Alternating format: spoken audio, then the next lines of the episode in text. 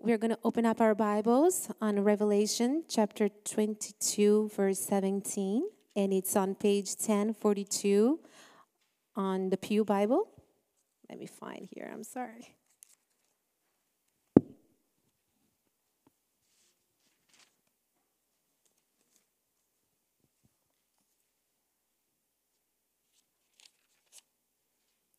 Is that 22 21? Yes, I found it. Um, and the word of the Lord says, um, The Spirit and the bride say, Come.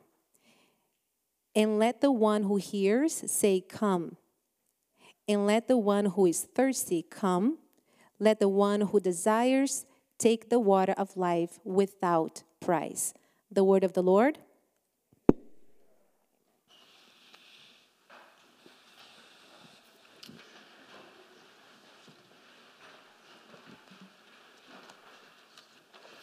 Well, good morning.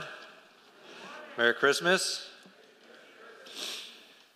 Here we all are. Good to see you all. We've made it. We've made it to the end of 2021, almost. I trust that we're going to make it the last little bit here of 2021. We made it to the end of our sermon series on Friday night, and we have made it to church this morning, first day after Christmas. So that's Great, no small thing. I'm mindful of the fact that next year, Christmas falls on Sunday, as does New Year's Day. So we'll see how we do for attendance next year. Uh, but this year, here we are, here you are uh, this morning. The Sunday between Christmas and New Year's, it's always a bit of an awkward uh, Christmas for preachers because it's, it's like too late in the year to start new sermon series. It's too or too early in the year, right? What, I'm getting my lates and mixed. Anyway, you're right in this middle spot. It's awkward. It's like you're like a forgotten middle child when you show up on Sunday here with the between Christmas and New Year's. My brother used to say, who was a pastor for a while, he used to say that uh, the, the Sunday between Christmas and New Year was Youth Pastor Sunday. That's what he called it. He said all the senior pastors go on vacation and then they leave their youth pastors to tend to sheep while they're gone. So, but no Youth Pastor Sunday uh, for us today. Here we are. And I was reflecting on how to approach this morning, and I decided that maybe it would be encouraging to do what we did at the end of our Hebrews sermon series. If you were here for that, when we concluded that sermon series, we uh, took the Sunday that followed the conclusion of the sermon series just to share uh, with each other about the ways that the Lord had has spoken to us during the sermon series. And so I thought maybe we could do something like that this morning, something similar. We've spent two whole years of our lives moving through this story of the Bible, and it seems appropriate to take a moment uh, to mark that and to have some time of sharing. So we've got the microphones down in front, uh, like we did for the end of our Hebrews sermon series.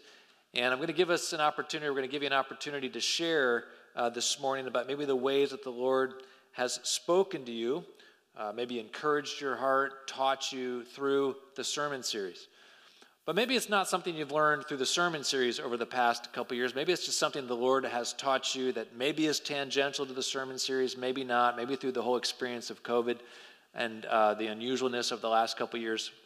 If the Lord has taught you something over the past uh, couple years and has spoken to your heart in fresh ways, then we're going to take some time uh, here uh, to share that this morning. So I'm going to, this is what I'm going to do. I'm going to preach just a little bit from Revelation 22 17 and share, use that verse as a way of sharing what the Lord has taught me meaningfully uh, over the duration of the sermon series in the last couple years. And then I'm going to turn the remainder of the sermon uh, over to you all and let you come up and share. So you be thinking about maybe what the Lord would put it on your heart to share. That would be encouragement here to us uh, in this congregation.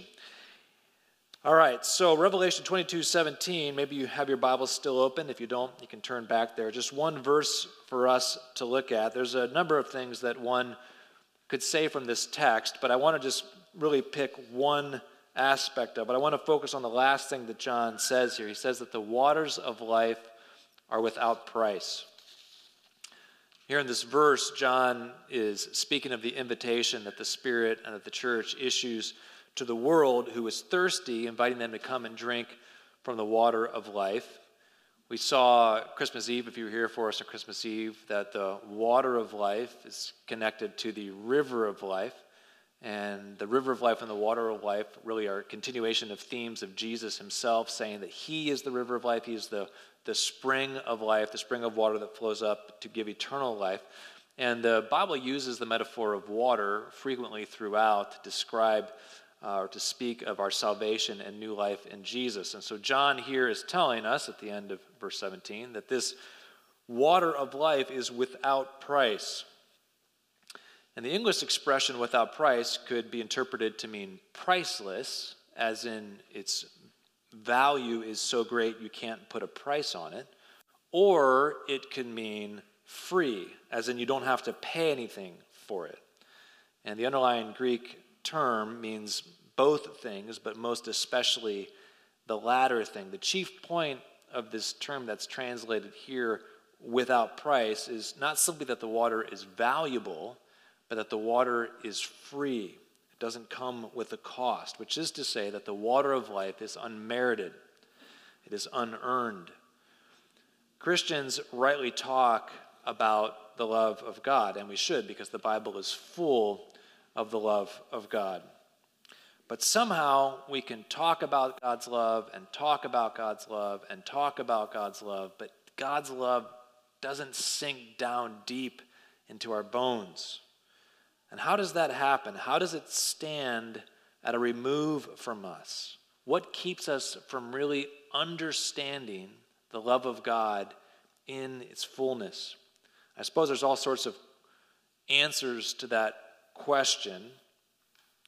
But I think for me, what I learned more than anything over the past couple years is that my capacity to experience the love of God is directly proportional to my ability to receive it as free and without cost.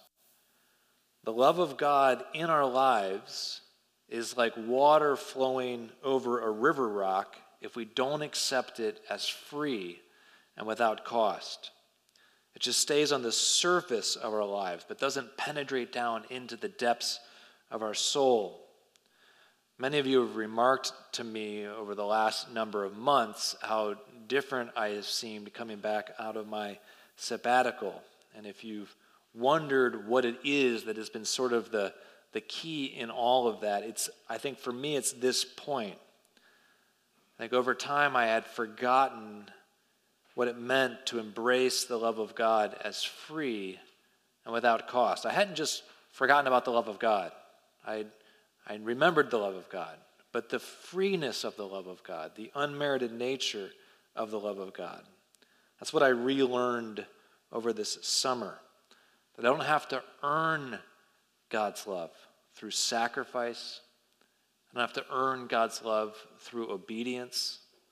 I don't have to earn God's love through any action that I do to simply be his child. That is sufficient to justify God's love for me, his free love without cost.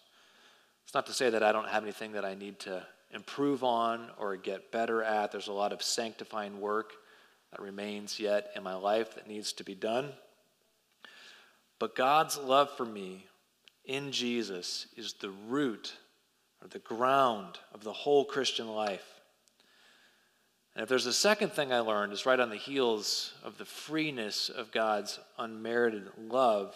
It's this that God's free and unmerited love for us is the source of joy that fuels our lives and gives us strength for what God has called us to do. First sermon that I preached when I came back from my sabbatical was from Nehemiah chapter 8. The joy of the Lord is our strength. And where does joy come from? It comes from the love of God. But what about the love of God? It comes from the fact that the love of God is free and unmerited. It's given to us without cost. And I found myself over time living without sufficient joy because I wasn't living with sufficient awareness of God's free and unmerited love without price. And I, my, my deep longing for myself, for all of us here, for Calvary, for all those that I know and love, is that we would come to experience the true, free, and unmerited love of God in a way that brings deep joy into our lives.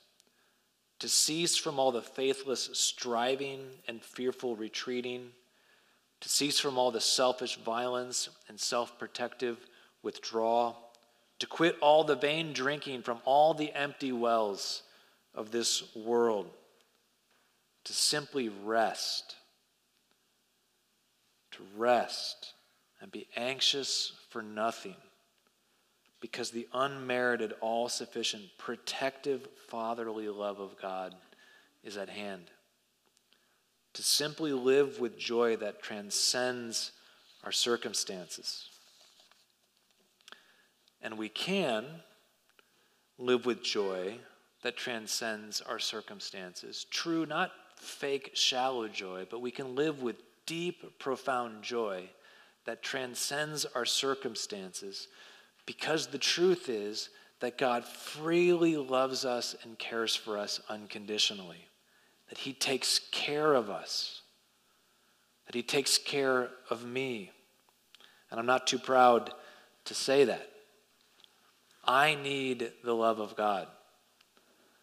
I live by the love of God. I flourish by the love of God. I am cared for, taken care of by the love of God. And it's in the knowledge that God loves me and cares for me that I can find peace and joy regardless of my circumstances. So, if you ask me about the most important things I've learned over the past two years, it's this God loves me deeply and eternally with a love that is free and without cost, and that His love is the source of joy that precedes and empowers the life to which He calls me, even when that life and that calling at times may be very difficult.